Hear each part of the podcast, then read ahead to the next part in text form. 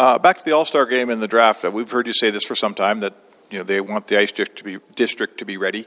Uh, a draft works well in a Canadian city because people are all consuming hockey. Uh, is there a concern about trying to put an All Star game in a northern city when it comes to drawing players? Florida was a huge success. Guys like bringing their families there in February or January. No. Can you ask the PA to bring their players and family up here in January?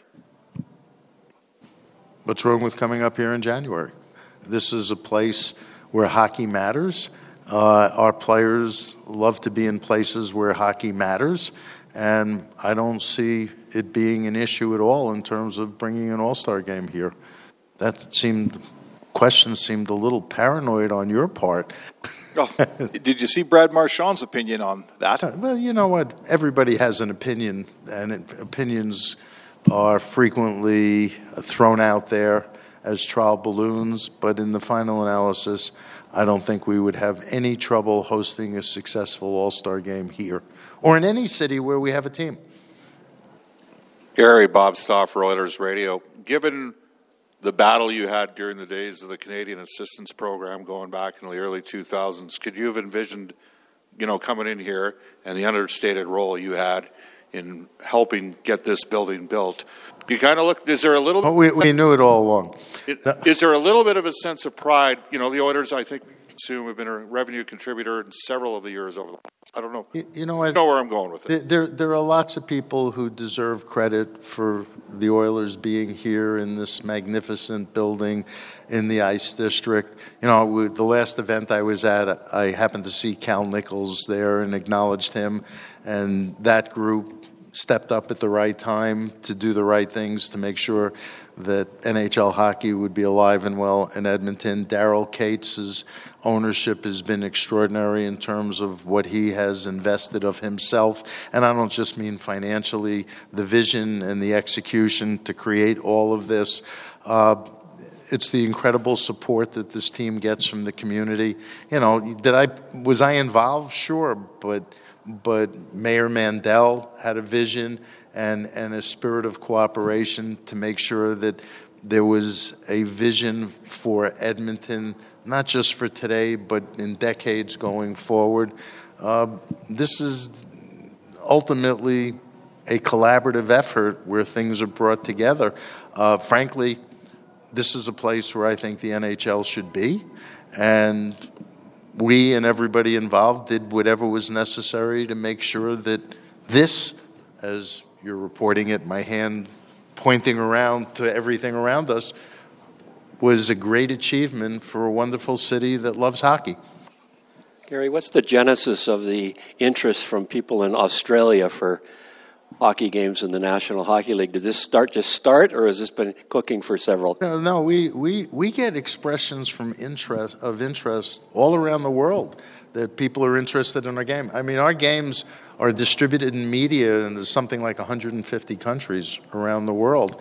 Uh, Australia is a country that has a great history uh, of being uh, rabid sports fans, and we've been approached by people who think it would be a really good idea for us to share our game with them. Uh, whether or not that ultimately is a reality depends on a whole host of uh, logistical and other moving parts. Um, but, you know, whether or not it's playing games as we did this year in Finland or in past years in Sweden or this year again in, in uh, Prague, you know, we, we are always flattered by the expressions of interest, and to the extent we can address them, we try to. It's good for the game in terms of development of players outside of North America as well, and it's also good for business, the business of the game. And by the way, the players like doing these trips. Uh, they're fun if, because we try and do them right and make it a good experience. We know it's work, okay, but we try and change it up a little bit to make it interesting and intriguing. Yeah, well, by the way, we agree. It is a long way to go. And, you know, if ultimately it's something that players want to do, we can accommodate it. If it's not something the players don't have an interest in, then we don't do it.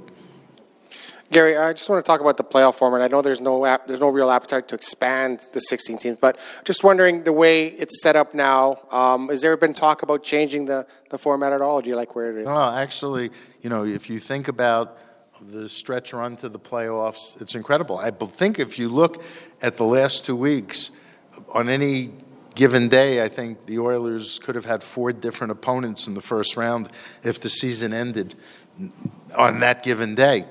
Uh, when you look at our first round and how intense it is, when you look at the number of six and seven game series that we get throughout the playoffs, I don't think there's anything comparable to our playoffs. There's always a lot of chatter about change this, change that, but you know that's in search of a solution for a problem that doesn't exist. What we have is working extraordinarily well based on attendance, based on competitiveness based on TV ratings. It, it's working very well.